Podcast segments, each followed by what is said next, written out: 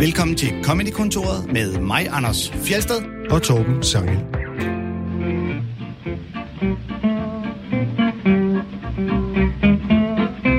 Coronapandemien sætter stadig begrænsninger for de fleste sociale arrangementer, og nu kommer efteråret og spullerne med alt, hvad det fører med sig af trist vejr og skoleferie. Derfor tænkte jeg, at det var ganske passende med endnu en runde anbefalinger i denne uge af Comedy-kontoret. Og til at hjælpe mig med det, har jeg øh, fået besøg af to gange Thomas, nemlig Hartmann og Warberg. Velkommen til jer, Thomas Hartmann og Thomas Velkommen Warberg. til os. Mange tak, tak, tak, tak. Dejligt, at øh, I gider at komme, at komme igen og besøge Comedy-kontoret igen. Har I det godt? Ja, efter omstændighederne. Men det er det, jeg plejer at sige, det, det der efter omstændighederne, det er efterhånden implicit i både spørgsmålet og svaret. Ikke? Så jeg synes, nu behøver vi ikke sige det mere. Nu ved vi godt, det er efter de her lorte betingelser. Ikke? Det er vidunderligt, fordi folk rent faktisk er begyndt nu, hvor man siger godt og godt, og svare ærligt. Fordi der er ingen, der tror på, ja, vi har folk, siger, Det går lort. ja, det, det er, vi klarer os, det er okay. Om et halvt år, der møder folk hinanden og siger, præcis hvor dårligt går det? Men det er også, når man siger efter omstændighederne, sådan er det jo også altid. Det er altid efter omstændighederne. Det er også derfor, jeg får en styrtblødning af raseri, hver gang, eneste gang, jeg hører en af de her åndssvage radioreklamer for spillesites, hvor de så siger, regler og vilkår gælder. Ja, i alle universets aspekter. Der er altid regler, der er altid vilkår. Du kan ikke gå udenfor, uden at der er vilkår. Der er vejret, der er andre mennesker, du ved. Det, skal du tisse. Vi har lavet, vi har lavet et betting site fuldstændig uden nogen former for vilkår eller regler. Ja. End ikke tyngdeloven virker her. Nej, det er Vil du bruge kryptovaluta? Fint, du sætter selv vekselkursen. Ullum high betting. Bette med grankogler, hvis du har lyst. um, øh, Hartmann, du har jo øh, du har faktisk gjort dig lidt i sådan noget med at lave shows via øh, Zoom og Teams og hvad de andre Zoom-platforms ting, online møde ting hedder. Ja, Hvordan, hvordan er det? Det er faktisk ikke så slemt, som man kunne frygte. Men jeg tror så også, at min stil passer meget godt til det, for jeg er jo ikke den, der farer allermest rundt. Det er jo meget verbal comedy, jeg laver. Ikke? Hvor jeg kan godt forestille mig, at Mikke Øndal ville have svært ved det, fordi han ville være uden for billedet en fjerdedel af tiden. Han kan ikke nå op Altså, til Ja, det kameraet. siger også, vi er sat højt op. Ja. Jo mere fysisk man er, desto, desto værre en begrænsning, tror jeg, det er. Ikke? Men selvfølgelig er det jo slet, slet, slet ikke som at stå på en rigtig scene. Men det første online-show, jeg lavede, der havde de altså været ret smarte, fordi jeg kunne sådan se et udvalg af dem. Men så havde de kun, altså deres mikrofoner havde kun hul igennem til mig for 3-4 menneskers vedkommende, og der sad 50 og kiggede på det. Fordi ellers så sagde de, så ville det bare blive sådan et, et underligt inferno, og det, det kunne ikke laves, uden at de også kunne høre hinanden. Så det var meget smart, at jeg fik en lille smule feedback, men ikke så meget, at det gik hen og blev forvirrende. Og så var jeg så i øvrigt i forhold til de der drive-in shows, hvor vi også lavede nogle sammen, der var jeg jo svinskældig hele vejen rundt. Jeg havde ingen af dem i dårlig vejr. Nej. Hvilket betød, at de havde bilruderne nede på samtlige shows.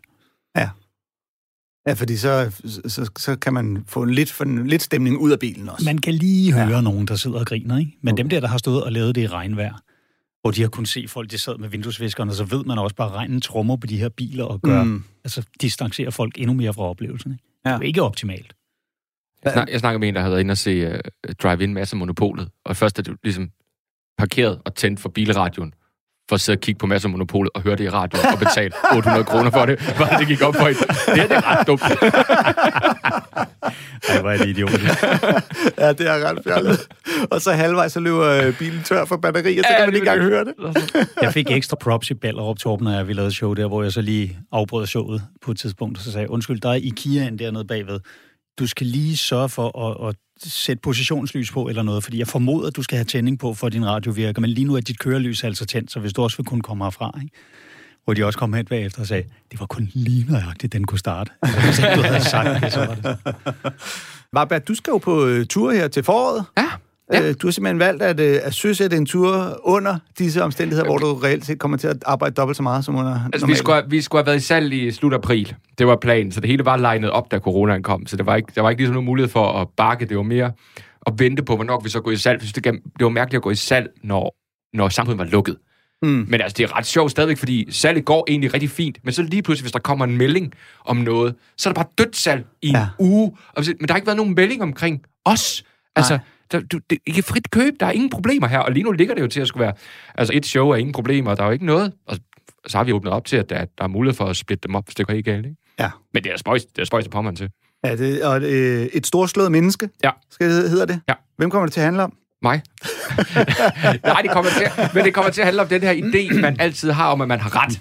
Altså, det er det, der er så spændende. Man går ikke... Altså, vi er jo en hel generation af folk, der har fået at vide, at vi er så unikke, så vi går alle sammen ind i diskussioner for at fortælle folk, hvorfor jeg har ret, og hvorfor de ikke har. Så man har- kan gå ud med den her idé om, det er mig, der har styr på tingene, og du Ja. har jo ikke styr på noget som helst. Men har du så evnen til at tage argumenter til dig, og så gå derfra og så sige, der tror jeg fejl. Nu er, Ja. jeg, nu er jeg blevet klogere. Men jeg er grotesk dårlig til det. Altså sådan helt tåbeligt dårlig til det. Og det var det, der var min indsigt i at sige, jamen jeg er jo... Det tror jeg, vi alle sammen har det der. Fordi, fordi hvis jeg mener noget, så er det min sandhed. Og det, og det passer bare ikke. Altså, mm. det er simpelthen noget bagl. Så Men det ligger jo i ordet. Hvis du mener noget, så er det din mening. Men, men, men, men man forveksler, og det er sådan essensen, man forveksler jo sin mening med sandheden Ja, i den præcis. her tid. Ja. Og, og det er bare ikke rigtigt. Sådan en af småjokesen er, at kvinder gør det, når de, når de kommer ind og siger, har trængt til at blive gjort rent. Ja, ja det er jo din Ja, det mening. synes jeg. ja, men det er ikke sikkert, det er den objektive sandhed. Men vi ender altid med at gøre rent. Men det kommer også an på, om der er nogle målbare parametre. Ja. Altså, skal der være så og så rent? Kommer der en allergiker? Skal Ja. huset vises frem? Ikke? Så kan det godt være, at der er brug for det, men ellers, du ved, kan vi eksistere, så er der jo bund og grund ikke behov for det. Lige præcis. Og så havde jeg, jeg havde en oplevelse, hvis, nu snakker jeg bare. Ja. Øhm, jeg var til Opticon, skulle lige tjekkes, og så siger jeg, inden jeg skal testes, så siger jeg, du skal aldrig være opmærksom på, at jeg er til 20% farveblind. Det har jeg altid fået at vide, jeg var. Og så inden hun overhovedet har tjekket mig, så siger hun, nej, det er du nok ikke. Og så siger "Hvad- hvad, mener du? Faktisk så de fleste mænd tror, de er farveblinde. Og det har noget at gøre med, at man har en tendens til at undervise pigebørn i mange flere nuancer af farver, end man underviser drengebørn i. Så for piger ofte sætter man til at tegne og lege med dukker og tøj og sådan noget. Så de får at vide, at der findes ikke bare blå, der findes øh, cyan, der findes kobolt, der findes lysebål, der findes neon. Så de har alle de her paletter. Og så vokser de her børn op, og så finder de sammen i par. Og en dag kommer konen ind i en kjole og siger, hvad synes du? Og så siger manden, den er flot blå. Og så siger hun, "Rrr, du er farveblind, den er kobolt. Mm. Og så mænd tror, men sandheden er, at mænd kender bare ikke nuancerne. Og prøv at forestille dig at have nogen holdning til noget, der sker i verden, når du basalt ikke ved, hvad farve himlen har. Altså, fordi du aldrig er blevet fortalt. Så prøv at tænk, hvor mange ting, Men du aldrig grå. er blevet fortalt. Altså, og det synes jeg er enormt spændende, at. Ja. at vi ved ingenting. Basalt ved jeg ikke, hvad jeg hedder. Jeg har min mors ord for det. Men jeg har ikke set dokumentet. Jeg har, jeg ved ikke, om jeg hedder Thomas. Jeg har set min dåbsattest. Ja, det er godt, så du ved det, ja. men, men det er vildt, hvor lidt vi faktisk ved, Jeg var der til min egen dåb, så... og du kan huske det. Det sjove er, at himlen jo ikke er blå. Den er jo ret beset gennemsigtig. ja. Det, er det, jo sort ud i det uendelige, men, øh, men det, er, det er sket, at det simpelthen er strukturel sexisme, der er skyld i, du tror, du er farveblind. Jamen, det er det. det. Og det er jo det, der, der er ret fantastisk. Og det er det, showet kommer til at handle om. Hvor meget vi tror, at vi ved alting, når vi basalt ikke ved noget som helst. Mads Brynum havde en joke om netop det der med piger og alle deres farvenuancer med cherizo-rød og sinoberrød og alt muligt andet, hvor han siger, mænd de kender grundfarvene og sort og hvid, og så kender de de samme i metallic. det var altså en meget sjov opsummering. Det er ret sjovt. Det er der, ret er, sjovt. jo- der er jo alle regnbuens farver, ikke? Det er jo Jo. dem, der er. Så også det er noget bagl, når du sætter et ord for, altså du ved, chorizo-rød. Ja, nej, nej, det er chorizo, der er rød. Altså, det, er ikke, det er ikke omvendt. Ja. Lysehvid. Ja. Øh, I har jo begge to lavet et hav af soloshows. Nu skal vi til at anbefale nogle shows. Hvordan øh, er der nogen, øh, hvad skal man sige, gør I jer nogle særlige tanker, når I selv begynder at skulle bygge sådan et øh, soloshow op? Nu kan jeg forstå, at du har simpelthen valgt at gøre det, Hart øh, Varberg, ud fra en eller anden øh, forestilling om, at man altid synes, man har ret. Og så, så, så kommer de to til at handle om det. Ja, det, det, faktisk bruger jeg lang tid på at tale for en publikum. Tænk, hvis det viser sig, at du tager fejl. Ja, så her. Men det vil jo være meget smukt, faktisk. Uh, jeg, jeg, jeg går op og taler. Uh, Nægter at kende det gamle showet. det, det kører bare. Det er fucking Det ville være ret sjovt. Uh, men jeg taler bare foran publikum og sammen med dem, og så finder jeg ud af nogle ting, der er sjove, og lige pludselig så kan jeg se et eller andet temaskin igennem i det. Mm. Jeg, er ikke, jeg, jeg, jeg har ikke tænkt mig bare at sige, at det skal handle om ild, og så insistere på det. Der er også nogen, der har kaldt dips på den tid. Men øh, så, så, så du øh, ligesom leger dig frem til, øh, Ja. open mic'er dig frem til, Ja. og så finder du det den vej igennem. Ja, for så bliver det det, der, der fylder hos mig, og det, der mm. fylder hos publikum, og der, eller der, hvor vi rammer hinanden og synes, det er interessant sammen. Hvad med dig, Hartmann? For jeg ved jo, du har jo senest lavet et show, der hedder øh, Kærlighed, Ja. som jeg tænker har haft noget at gøre med du, en- en pludselig stormende forelskelse, der har ramt dig. Ja, ikke alene det. Jeg, jeg synes, jeg var igennem mange facetter af kærlighed de, de år forinden. Ikke? Jeg, Mm. jeg, et, et par forhold, der endte på en virkelig, virkelig latterlig måde. Ikke? Og der, forsøg, der no, op, ja, oplevede så også at have en papsøn, og så den der, ikke decideret forældrekærlighed, men, men den der omsorg, man kan drage, og øh, hund, og alt muligt andet godt. Ikke? Og lige pludselig så gik det bare op for mig, at det her er jo noget, alle kender til på en eller anden måde. Ikke? Og der er så mange forskellige afarter af, af kærlighed. Så jamen, det var bare det. Mm. Men under normale omstændigheder er processen sådan, jeg faktisk tilsigter at lave hvert andet show uden tema, så det bare er humoristiske spredhavl, så der ikke er nogen grænser, så nu skal det bare være sjovt. Og så hvert andet soloshow med en eller anden form for rød tråd. Og i virkeligheden så sigter jeg efter det, der i, som jeg synes har fyldt mest for mig det sidste stykke tid, men uden at være på den sjove måde. Så jeg tænker, nu tager jeg et alvorligt skelet og ser, om jeg kan spinde noget sjovt rundt om det. Ikke? Okay. For det kan man jo altid. Udover at du har en plan for dit soloshow, så har du simpelthen en plan for rækken af soloshows, hvordan det skal ligge. Ja, så, men det kan også godt være, at jeg afviger fra den. Det er Ja, ikke hugget i sten. Okay. Jeg har, jo, jeg har jo til gengæld sådan en, et, et, et timelock på øh, min karriere, som jeg ikke har delagtigt gjort særlig mange mennesker i, og det kommer jeg lidt til nu. Og igen, jeg sværger ikke, men min plan er, at det øjeblik, at The Centennial Bulb i Livermore i Kalifornien, den går ud, så annoncerer jeg mit øh, afskedsshow. Okay, og det har du synes, at fordi nu skal jeg spørge, hvad er Centennial Bulb?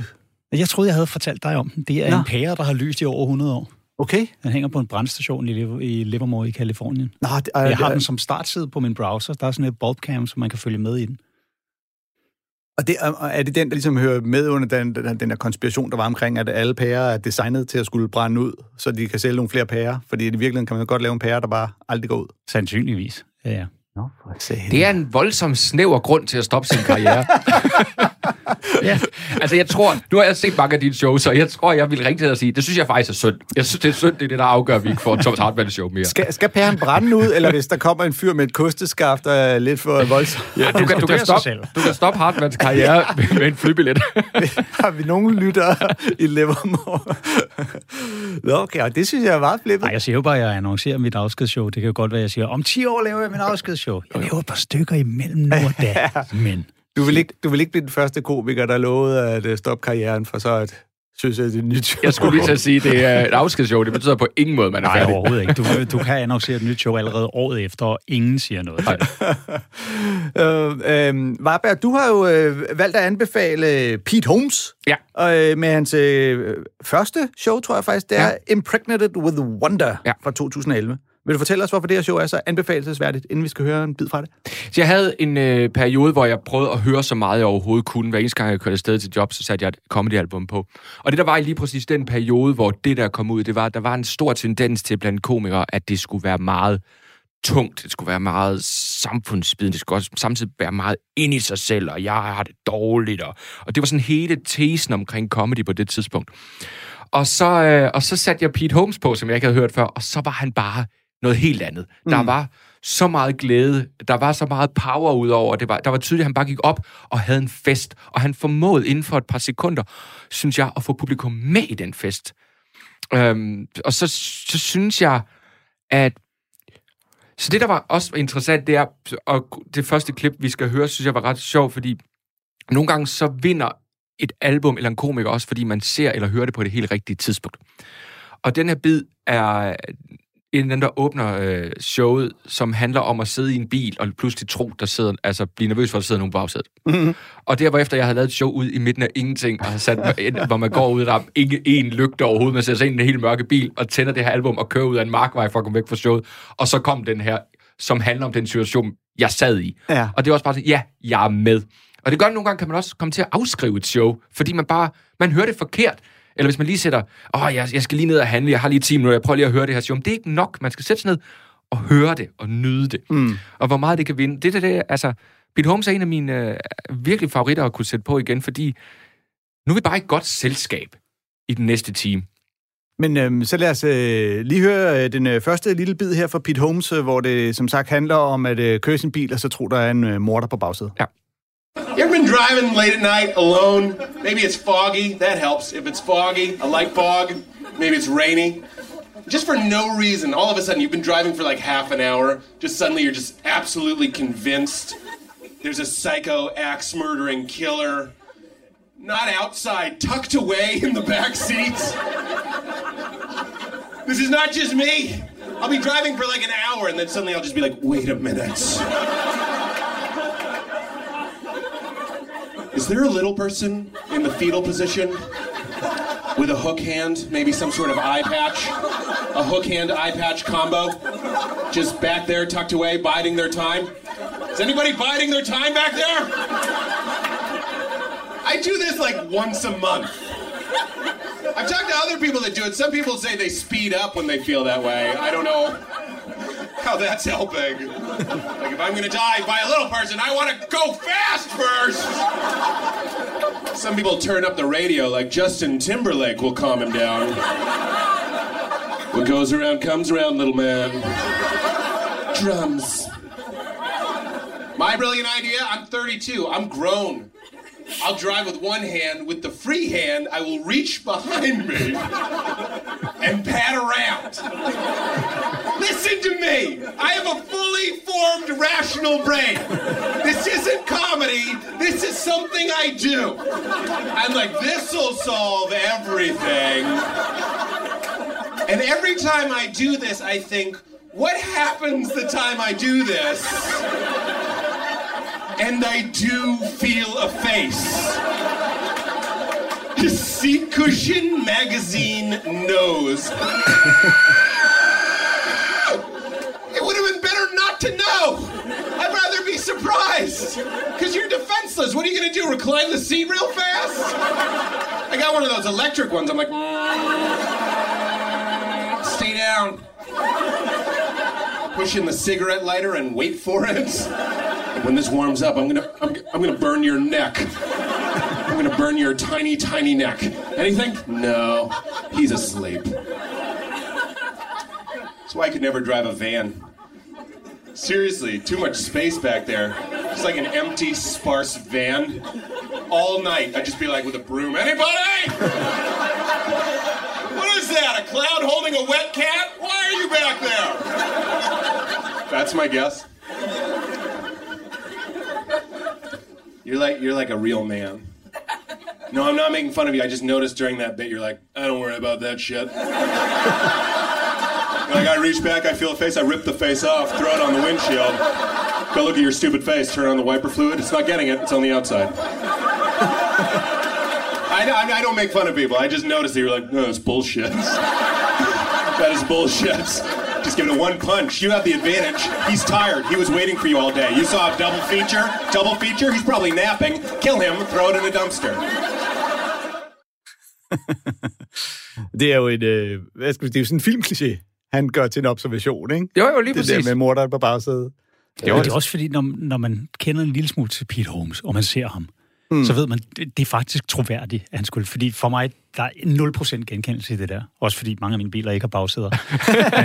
Lille bitte, bitte, bitte mand. Men du ved, det der, man kigger på ham og tænker, ja, mm. det kunne han godt bekymre sig om lige pludselig. Men han laver faktisk her en af de fejl, som jeg ikke bryder mig om, når komikere gør, det er at, at lave en observation. Fordi han har jo masser af jokes på det her, så han kunne godt udlade den der med, nogle folk sætter farten op, hvad, hvad skal det nytte? Jamen, det nytter da rigtig meget. Fordi hvis der er en der, der har tænkt sig at dræbe dig, imens du kører, så vil de jo ikke gøre det, mens du kører 200, fordi så dør de også selv. Så det giver da 100% mening at sætte farten op. Undskyld, vil du lige sætte farten lidt ned, inden jeg slår dig ihjel? jeg vil helst ikke have, at du kører rigtig galt. Ja, eller komme hurtigere hjem. Altså, Ja, altså komme hurtigere frem til... Ja, Ja, det er, altså, altså, der er Men hvorfor har det. den også ventet en time? Hvorfor har den ligget derom og ventet? Altså, det er jeg jo- kan forstå, hvis paranoiaen er der de første fem minutter, men Men det er jo netop, synes jeg, det der er fantastisk, han beskriver den her, som man jo engang kan få som menneske, den her irrationelle Ja. ja. stupiditetsfrygt, hvor man, altså, nogle gange, jeg kan også ligge i min seng nogle gange med lukkede øjne og tænke, jeg er bange for, når jeg åbner dem, at der står nogen. Hvorfor, hvorfor, hvorfor skulle jeg ikke have hørt? Altså, Ja. det, der, der kommer sådan lidt det, det synes jeg er ret, øh, ret vidunderligt faktisk. Men, men igen synes jeg også, det der er fantastisk, det er hele hans måde at levere det på. Altså, han har det virkelig sjovt, men han formår at have det sjovt på den måde, hvor vi ikke... Jeg føler ikke, jeg ser på en komiker, der griner af sig selv. Nej. Jeg synes, han, han leger med os på en eller anden måde. ja. det er også fordi, det virker oprigtigt, når Peter Holmes griner Ja, på scenen, ja. hvor nogen, der virker det utroligt påtaget, og der forstyrrer det mig altid. Hvor man mm. tænker, du har hørt det her 100 gange før, du har selv skrevet det, du har repeteret det. Det kan ikke blive ved med at komme bag på dig. Ej, den der joke kan simpelthen ikke passe, at du griner så meget af den, ikke? Men det er også fordi, det virker som om, han griner af stemningen, og han griner af sig selv, ikke af det, han siger. Ja, lige præcis. At det, han står i lokalet, og, og stemningen er god, og alle er glade, og det smitter, så, så får man automatisk lidt den der, ikke? Ja, har, I set Crashing? Øh, ja, det har jeg. Ja, jeg har set En øh, HBO-serie, meget, meget, som. Pete Holmes øh, har lavet, ja. hvor han spiller sådan en karikatur af sig selv. Han Ja. spiller en, en fyr, der hedder Pete Holmes, som kommer fra et meget kristen hjem og skal til at være komiker. Ja, lige præcis.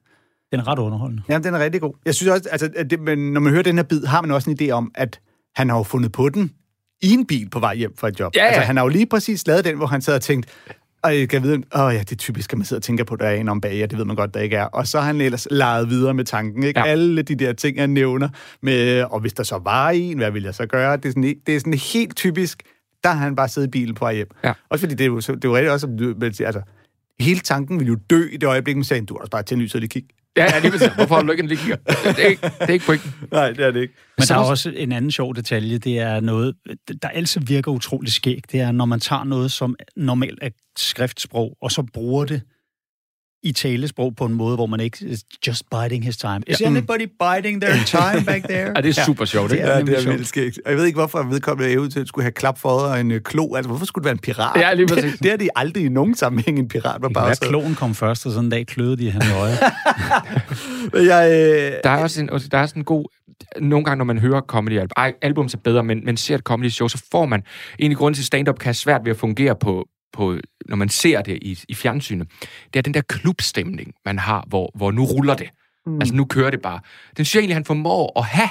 Altså, man, man føler, det her, det ruller, og han er i joken, og han er ude i publikum samtidig med, ja. han kommenterer, men, men det bliver ikke dumt. Det er en del af det, og vi, altså, jeg, jeg, har den her, jeg har den her følelse af Comedy Zoo, et klokken 22 show, ikke? Ja. Nu, nu kører det sgu.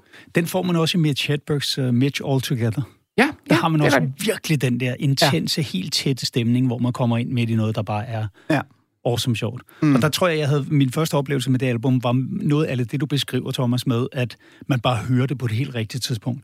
Og jeg hørte det nemlig i sådan en periode, hvor jeg synes, alle shows skulle være politisk lavet og samfundskritiske osv. Og, og så hører jeg lige pludselig Mitch All Together, hvor det jo bare altså jokes, der handler om ting, der ikke eksisterer andre steder end i hans hoved. Ikke? Mm. Og bare er surrealistiske. Og det var Og det er... det er det eneste album, jeg nogensinde har måttet tage af, fordi jeg hørte det, mens jeg kørte bil. Jeg var oprigtigt bange for, at jeg ville køre galt. Ja. Men øh, en stemning, man jo også kan få, hvis man tager på Comedy Zoo kl. 22. Ja. Jo, jo, naturligvis. det kan jeg lige være det, der hurtigt siger. Lad os øh, høre det, det ikke, næste. ikke klokken 22 lige for tiden. Nej, fordi det er der er det. folk på Ah. vej ud. Ja, bare Så, så er du der allerede, hvis det, du har været der fra showets start. Øhm, lad os høre den næste bid med, øh, med Pete Holmes, om, der handler om YouTube-kommentar. I like the internet. I don't know if I'm stepping out on a limb by admitting. That's the kind of crowd I want you to be. Laugh at that silliness. I like the internet. I, there's some bad parts to it, though. I was reading some YouTube comments before the show because I was in too good of a mood. yeah, I took care of that. Man, is there anything worse? Whenever I'm feeling good and whole and right about the youth of today, just read some freaking YouTube comments. The most racist, vile, mean, disgusting garbage. It's always on some like harmless juggling video. like local clown juggles three balls. Die, you Puerto Rican piece of crap! Whoa.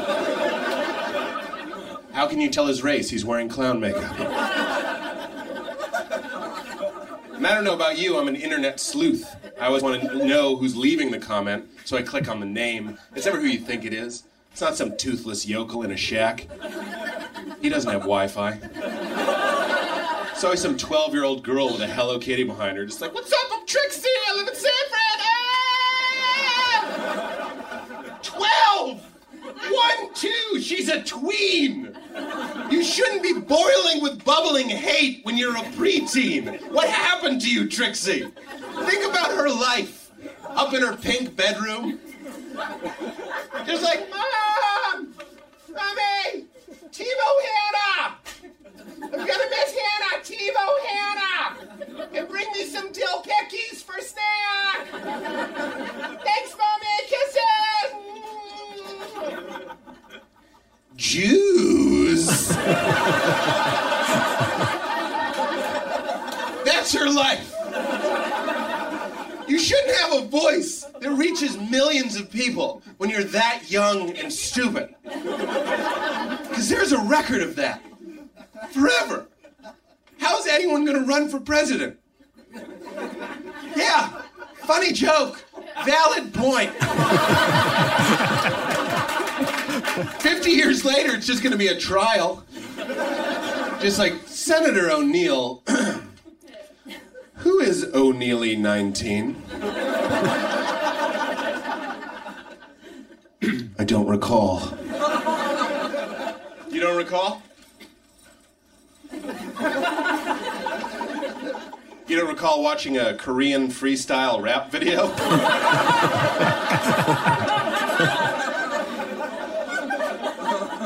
Leaving the comment, LMAO, these Boreentals suck ass.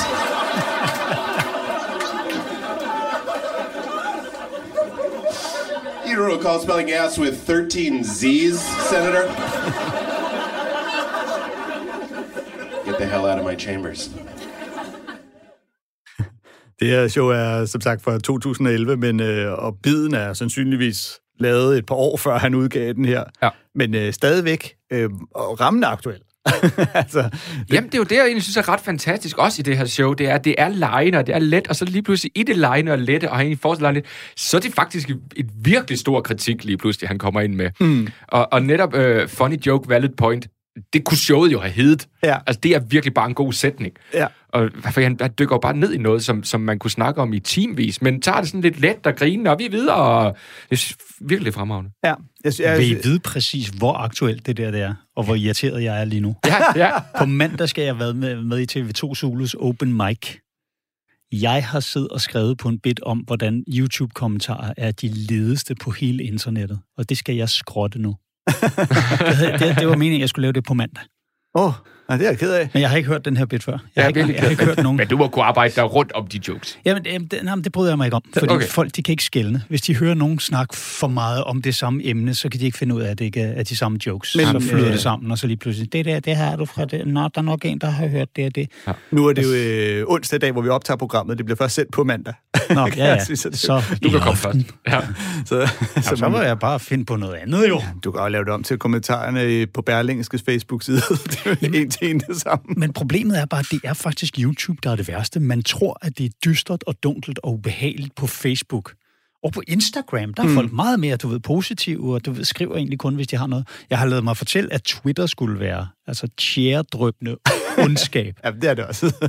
Men jeg synes bare, altså de der YouTube-kommentarer, hold nu kæft, altså det er Jo, øh, sindssygt. jo mere anonym man kan være. Og det er også ja. det, han nu her, han siger, at det er en 12-årig pige. Jeg tror, det er lidt, fordi han har fundet ud af, at jokesene på, at hvis det var en 12-årig pige, er sjovere. Så, Ja. så, Ja. så nu antager vi, at det var en 12-årig Men pige. det maler også et stærkere billede, for det, det jo faktisk ofte er, er en, den sødeste bedstemor, du nogensinde har set. Mm. Og, og hvis man klikker ind på en, der sviner en til, så, så, så er der billeder af børnebørnene og blomster, hvor man tænker, Ja, men i, i, imellem at bage boller til de her børn, du tydeligvis elsker, og have en vidunderlig flot have, du nyder, så fucking hader du mig. altså, hvor, og, Jeg tror, du overser forklaringen der, Thomas. Hvad er det? Fordi de her børnebørn, som du til synligheden elsker, nej, nej, de her børnebørn, som hun bliver nødt til at påstå, hun elsker, Det er sagt, som bare får irriteret hende så meget, at hun har brug for et outlet et andet sted. Men jeg synes, der er interessant i, jeg, jeg tror, vi på et tidspunkt vil finde et udtryk for internetudgaven af Road Rage. Det her med mennesker, man synes er helt normale og ja. rare, der sætter sig mm. ind bag et ret og bliver psykopater. Der er et eller andet, der sker på internettet også. Og, og jeg synes bare, han maler billedet så vidunderligt ved at sige, jo, jo, jo, jo mildere du kan gøre det, mens der gør det. Ja. Det er en 12-årig pige fra San Fran med en Hello Kitty, der gerne vil TiVo Hannah Montana. Så har vi malet, og så maler vi det stærkt, hvor voldsomt og absurd det er, hvad folk skriver på nettet. Fuldstændig rigtigt. Um, Pete Holmes, Impregnated with Wonder. En, øh, en, en orkan øh, af smittende energi, øh, når man lytter til det her show. Ja, ja, Øh, sindssygt. han er, øh, og øh, altså, jeg, jeg synes, når man lytter til det, så er det ikke så meget en komiker, der præsenterer nogle jokes, som det er, du er kommet til bords med, øh, med onkel Pete. Ja, Han skal nok sørge for, at det ikke Ja. bliver en kedelig middag, det her. Det er sådan, jeg har det, når jeg lytter til det show her. Øh, så klart en anbefaling, det høres på øh, Spotify. Hartmann, du anbefaler John Mulaney, Ja, og, øh, og showet uh, The Comeback Kid fra 2015-agtigt. Ja. Du ville have anbefalet Anthony Jeselnik, men så må jeg fortælle, at uh, Torben Sangel tidligere har anbefalet uh, Fire in the Maternity Ward, og så uh, tænkte jeg, så tager jeg John Mulaney. ja. Hvad, Jeg, øh, jeg vil lige sige, at jeg er meget, meget, meget glad for Anthony Jeselnik, men jeg er faktisk også meget glad for John Mulaney. Det sjove er, i lige præcis den her sammenhæng, der er showet anbefalesværdigt. Ikke på trods af, men fordi det er det stik modsat af Steve Holmes, eller slår Pete Holmes. Ja. Det der, Pete Holmes, det er, han er ikke en, der, der siger sjove ting. Han er en, der er sjov, og det hele det virker uformelt. Ikke? Hvor John Mulaney's show virker så imponerende velforberedt. Mm. Og så alligevel personligt. Man, man fornemmer altså, at det er, det er de ting, han selv synes er sjove. Ikke? Og han, Jeg synes, begge dele kan noget. Jeg synes, at det er, Helt sikkert. det er bare ekstremt helstøbt. Og så har han, han har en enkelt bit, som jeg er utrolig glad for, hvor han tager fat i sådan en gammel kliché, sådan et spørgsmål, du ved, der er, jeg ved ikke, om det er den, vi skal have først, den der why buy the cow. Why buy the cow if you can get the milk Ja. for free? Og det er sådan et udtryk, man har hørt, også på dansk, i utrolig mange afskygninger, og det har alle dage været et trættende og træls spørgsmål. Og så tager en, der laver den her altså nærmest geniale vinkel på det. Ja, og det er jo netop et udtryk, man bruger om, øh, om at blive gift med en kvinde, hvor ja, der folk siger, why buy... til at bolle hende alligevel, hvorfor fanden skal du så... Lad os øh, prøve at høre den øh, bid med John Mulaney. Den kommer her. I talked to a lot of people before I got engaged, you know, and I heard this expression about whether or not you should get married. This is an old expression. People say this. They say, uh, why buy the cow when you can get the milk for free? You ever heard that before? It's a bananas insulting expression to an entire gender. But also, it makes no sense. Why buy the cow when you can get the milk for free? You're not allowed to milk a cow that you don't own. That's not even a situation. Was that a problem at one point? Like in the dairy community? Was that happening like a hundred years ago in some village? Some Dutch prick was sneaking in at night being like, ah ha ha, I take your milk. And the farmer was like, well, then this is your cow now. And he was like, no, no proof of purchase. And he ran off into the night. That sounded Dutch, right? You know what that you know what that expression means? It means why would you marry a woman if she's already having sex with you? Which has nothing to do with what relationships are even like anymore. Now it's like, why buy the cow? Question mark. Uh, maybe because every day the cow asks you when you're to buy it, and you live in a really small apartment with the cow, so you can't avoid that question at all. And also, the cow is way better at arguing than you are. And the cow grew up in a family that knows how to argue. Why buy the cow? Question mark. Uh, maybe because every time another cow gets bought, you have to go to the sale, and you have to sit next to your cow at the sale, and your cow looks over at you the entire time like, "Mm," and does not enjoy the sale at all, even though she's the one that wanted to go to the sale. And she's especially mad because that farmer and cow met like eight months after you guys met. Why buy the cow? Well, let's be real here. You're very lucky to have the cow that you do have. Uh, roping in cows and getting milk out of them was never anything you were known for, John. By the most liberal of estimates, there have been about eight cows total, several unmilked, and a lot of people think that you like bulls, and if you just. they assume it. When you search your name, the third thing to come up is like John Mulaney Bull question mark. And if you just bought the cow, nobody would say that anymore. They'll still say it. Because there are those guys who they buy a cow and then on the side, total matador. But But for real, Chicago, why buy the cow? Let's be real. Why buy the cow? Because you love her. You really do. And yeah, yeah. Sure, she's a bossy little Jew, but she takes care of you, and you don't want to be some old man stumbling around like, hey, you seen any loose milk? Ja, det er virkelig også en, øh, en sjov bid. Det er det virkelig. Og noget, jeg utrolig godt kan lide ham for lige her, det er, at den, der vil skabe sympati i hele salen og købe ham et forbehold, den der med You love the cow, mm. den lægger han til sidst. Mm. Han starter ligesom med de jokes, der egentlig ligger længst væk fra kernen med den, den øh, hollandske gut, hvor der i øvrigt kommer et meget clever og ret godt skjult, meget utrolig subtil callback senere i showet. Mm. Og så går han så til det der med, at man skal til, uh, til salget af en anden ko, og, og så til sidst så går han ind til kernen af det, altså som i virkeligheden handler, det handler om kærlighed, ikke? og han er heldig at have hende. Ja, han er vildt god til at lave de her øh, sammenligninger eller overførsler. Ja. Vi har tidligere i Comedy Kontoret spillet hans bid om, øh, om Trump, som uh, There's a horse loose in the hospital, ja. hvor han sammenligner hele præsident øh, og det hvide hus lige nu med... Ja, det er fra Kid, Kid Glorious, Ja, det andet show. Men, øh, med en hest, der løber rundt på hospitaler. Ja. Man aner, den hører jo ikke til der. Øh, og det er jo lidt det samme, han gør her, at lave den her sammenligning. Ikke? Altså, jeg vil sige, Jan Gindberg ville jo nok præsentere den i stil med, at gifte sig med en kvinde, når man får lov at bolle hende alligevel, svarer jo til at købe en kone. Det kan malke helt gratis. øhm, men men han, han, han får dem simpelthen til at lyde så smooth, og den måde, han mixer dem sammen til sidst, ikke, hvor han ligesom øh, for, du ved, øh, øh, roping in cows and getting milk out of them was not anything you were known for, John. Ja. så bliver det bare, nå, okay. Jeg synes, det er så fint, Right, fordi vi ved alle sammen godt, han snakker om ham selv. Men at han...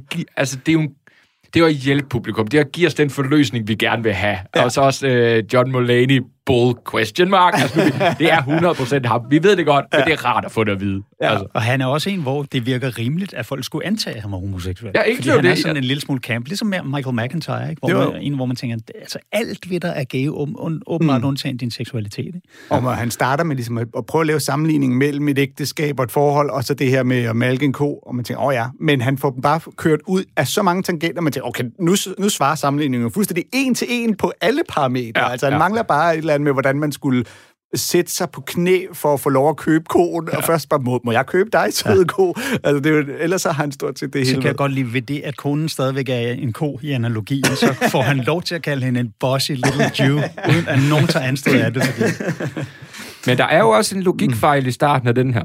Fordi, why buy the, buy the cow if you can get the milk for free? Og så tager en hollænder der ind og stjæl mælken fra en mand, der ejer koen. Men den hollænder har ikke kunne få mælken gratis. Han har været nødt til at stjæle mælken. Så der er, hvis vi virkelig skal så, til, at han voldtager sin... så starter den faktisk forkert. Ja. ja. Og så bliver den... Ja, det er jo fuldstændig. Det, han gør til sidst, det er, at han snakker om The Fugitive med Harrison Ford, genindspilningen af den gamle spændingsserie der, ikke? Ja. Og hvor på et tidspunkt, der er øh, skurken, hans kollega, så står så og taler, og så gengiver han nogle af deres replikskifte og så videre, og så, øh, så han hedder Jeroen Krabbe, ham gutten, der spiller øh, hans kollega, som så viser sig at være skurken i den, og er hollandsk. Mm. Og, og det John Mulaney, han gør øh, det, på det tidspunkt, det er, at han siger, what accent is that anyway? Eller what Ah, kind ja. of an accent is that? Så han afslører det ikke engang. Det er bare det der, hvor helt tilbage i starten af showet siger han, that sounded Dutch, right? Ja, og det er, det er meget elegant. Vi skal lige nu, høre, subtilt. lige nu høre en til bid med John Mulaney, øh, hvor han snakker om, øh, om det der med at være børn, øh, børnene mod de voksne, øh, og hvordan det var for ham at være barn, og lidt om hans, øh, hans opvækst generelt. Kom her. My friend's a teacher. She told me that uh, the parents will take the kid's side over the teacher now. That's insane. That never happened. My parents trusted every grown up more than they trusted me. I don't mean like I don't mean coaches and teachers. Any human adult's word was better than mine. Any hobo or drifter could have taken me by the ear up to my front door and been like, "Excuse me, your kid bit my dick," and my mom would be like, "John Edmund Mullaney." Did you bite this nice man's dick? And I would be the only one who's like, hey, doesn't anyone want to know why? His dick was near my biters. In the first place, isn't anyone curious as to how I had access?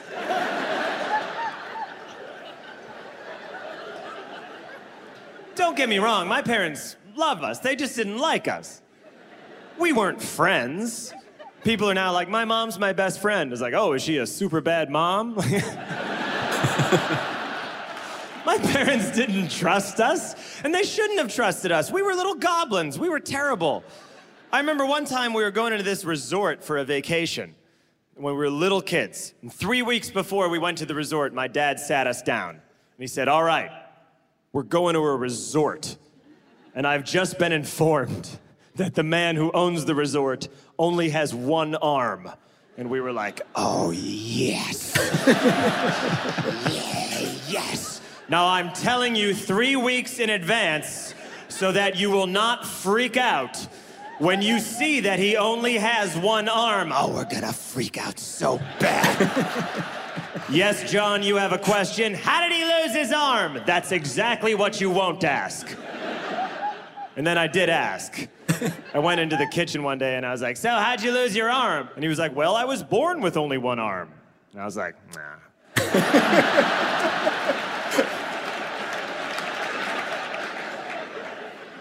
no, my parents loved us. It's just like they were the cops, you know? And we were criminals. So we didn't get along. We only got along in that way that, like, cops will sometimes be chummy with criminals. Like, when my dad and I would talk, it was like that scene in the movie Heat when Robert De Niro and Al Pacino sit down in that diner. We kind of had that rapport of, like, hmm, we're not so different, you and I. You have your law practice, and me, I have all these fucking markers.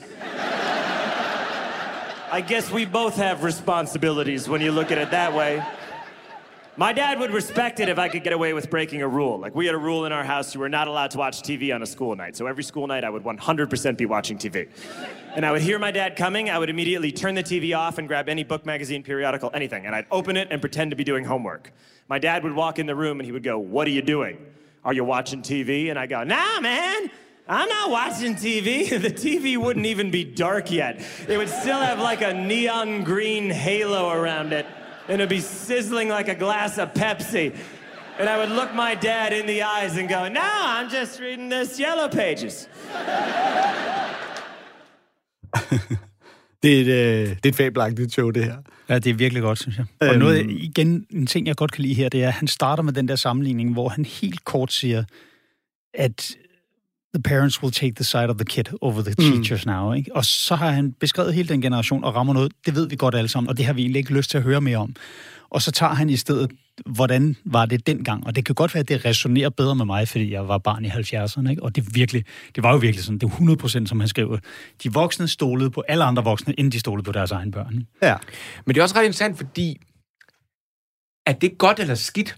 Altså, det bliver egentlig ikke stillet op, at det skulle være... Altså, jo, der er lidt vanvittigt i den der med hoboen, der kommer ind, men, men der er jo også en kritik af, hvorfor stoler man på barnet? Altså, Mm. barnet ved jo ingenting. Så, så der bliver egentlig sat begge dele, har han jo fat i noget, ikke? Og det siger han jo faktisk. Han siger, they didn't trust us, and they shouldn't. Nej, lige mm. præcis. Så det, det er jo blevet anderledes nu, men det var måske bedre på trods af, at hoboen i princippet kunne sige det der, ikke? Ja, det er, jo, det er jo meget brugt af mange komikere, det der med at snakke om, hvordan var tingene i gamle dage, kontra hvordan er det nu, og øh, hvorfor er det vanvittigt på det ene eller det andet tidspunkt. John Mulaney er bare ekstra god til det, synes jeg. Altså, ja. han, får virkelig, øh, han får virkelig leveret det. Altså, jeg elsker hele den idé om, at forældrene er politiet, og børnene er røverne, for det er jo sådan, barndommen er.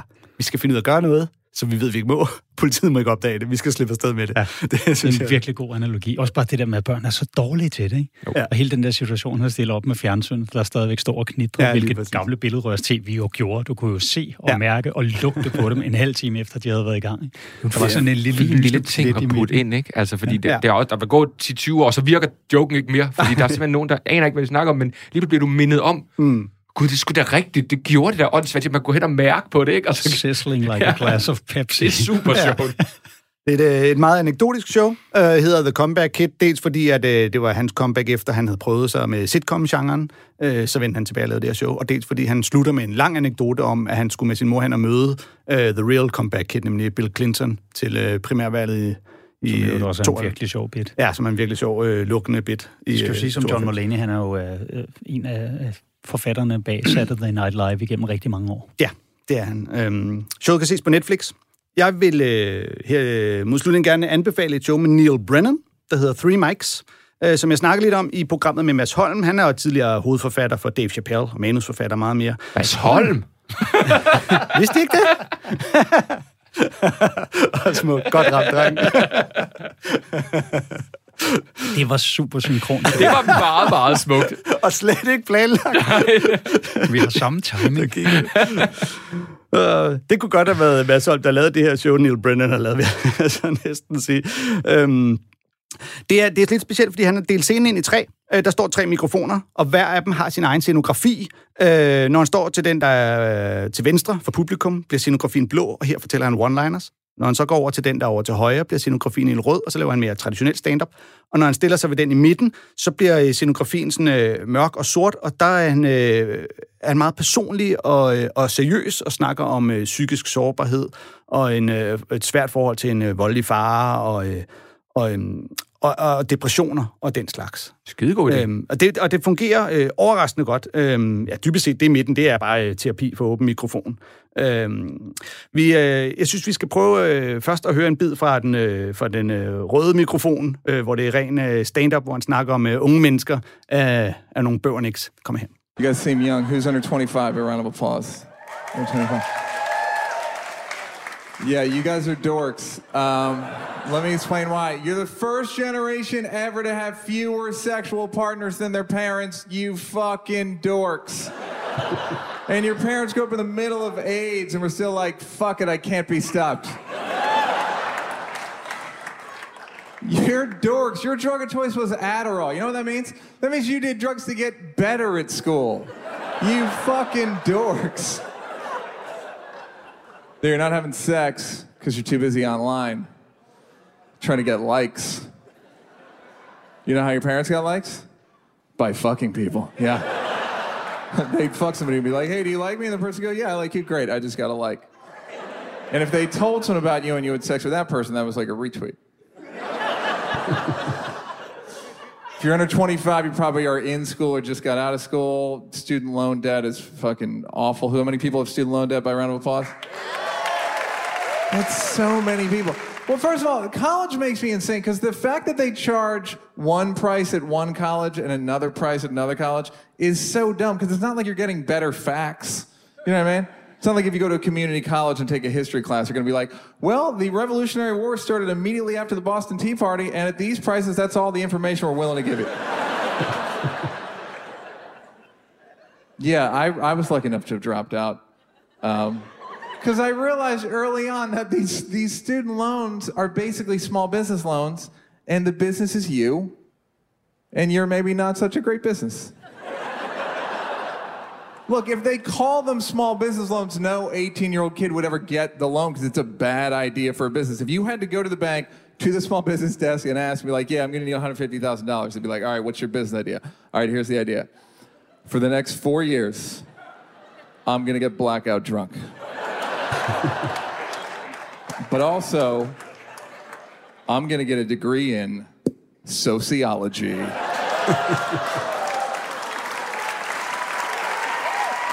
They'd be like, get the fuck out of our bank. You're like, that's fine, I will, but just know that I did have a way to pay you guys back. It's going to give you $80 a month for the next 240 years.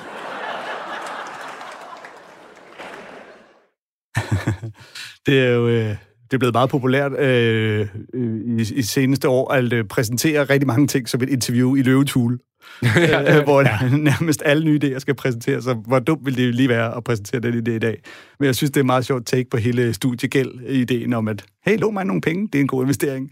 Det er den nye udgave af... Jeg vil gerne være til det møde, hvor det blev fundet på, ikke? Lige ja. præcis, ja. lige præcis. Og så også den kamp, der jo altid er, hvor de unge siger, at gamle er nogle idioter, og de gamle siger, at de unge er nogle idioter, for det er det. Jeg synes lige, den her vinkel med, hey, I er altså den første generation, der boller mindre end jeres ja. forældre, den er, synes jeg, meget original og morsom.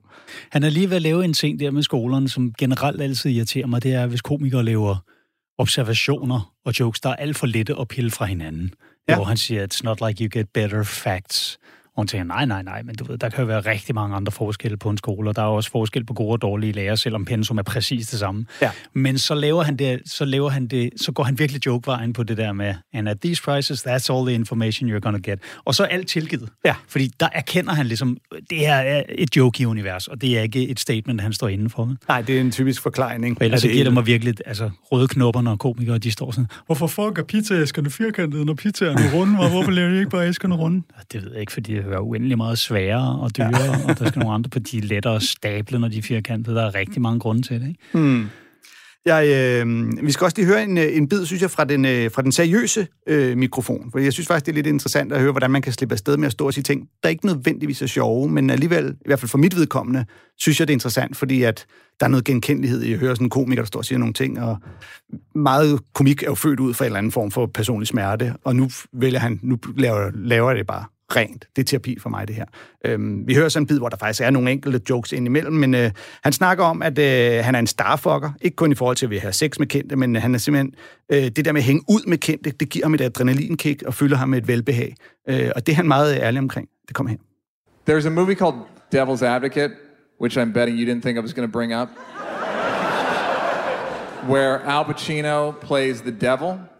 Uh, this is where Al Pacino finally just said, like, I can't play people.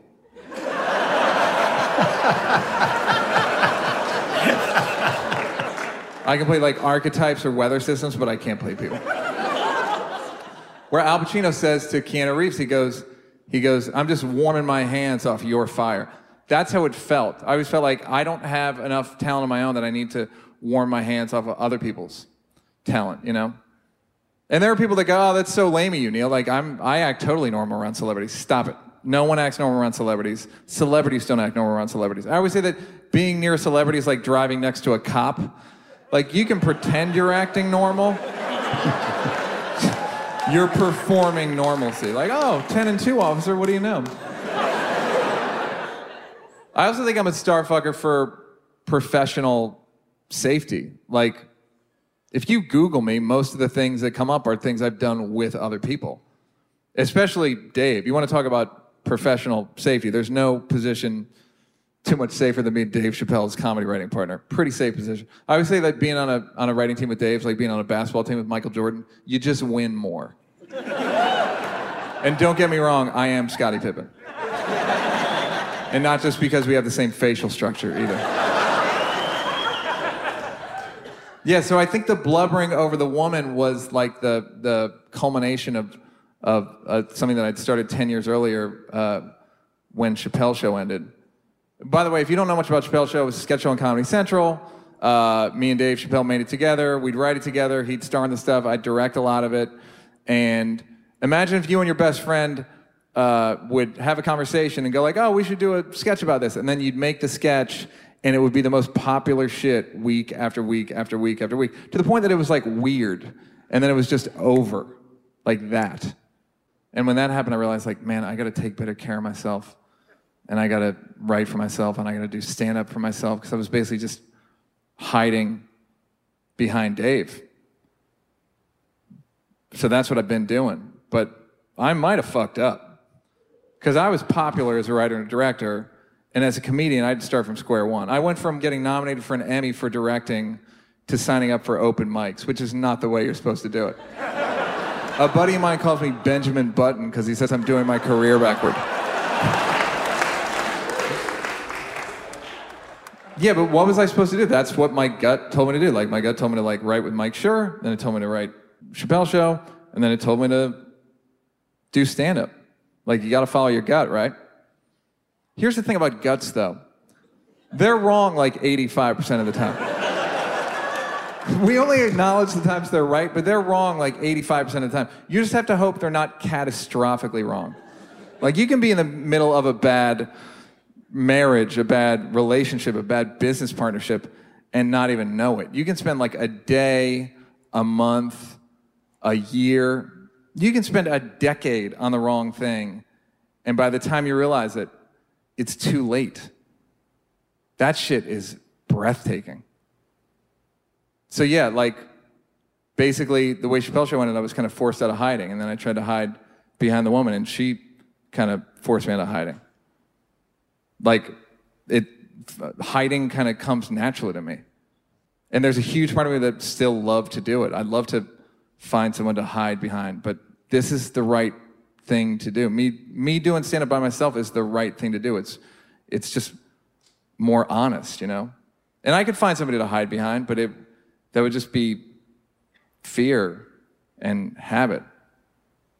So yeah, like I can't hide.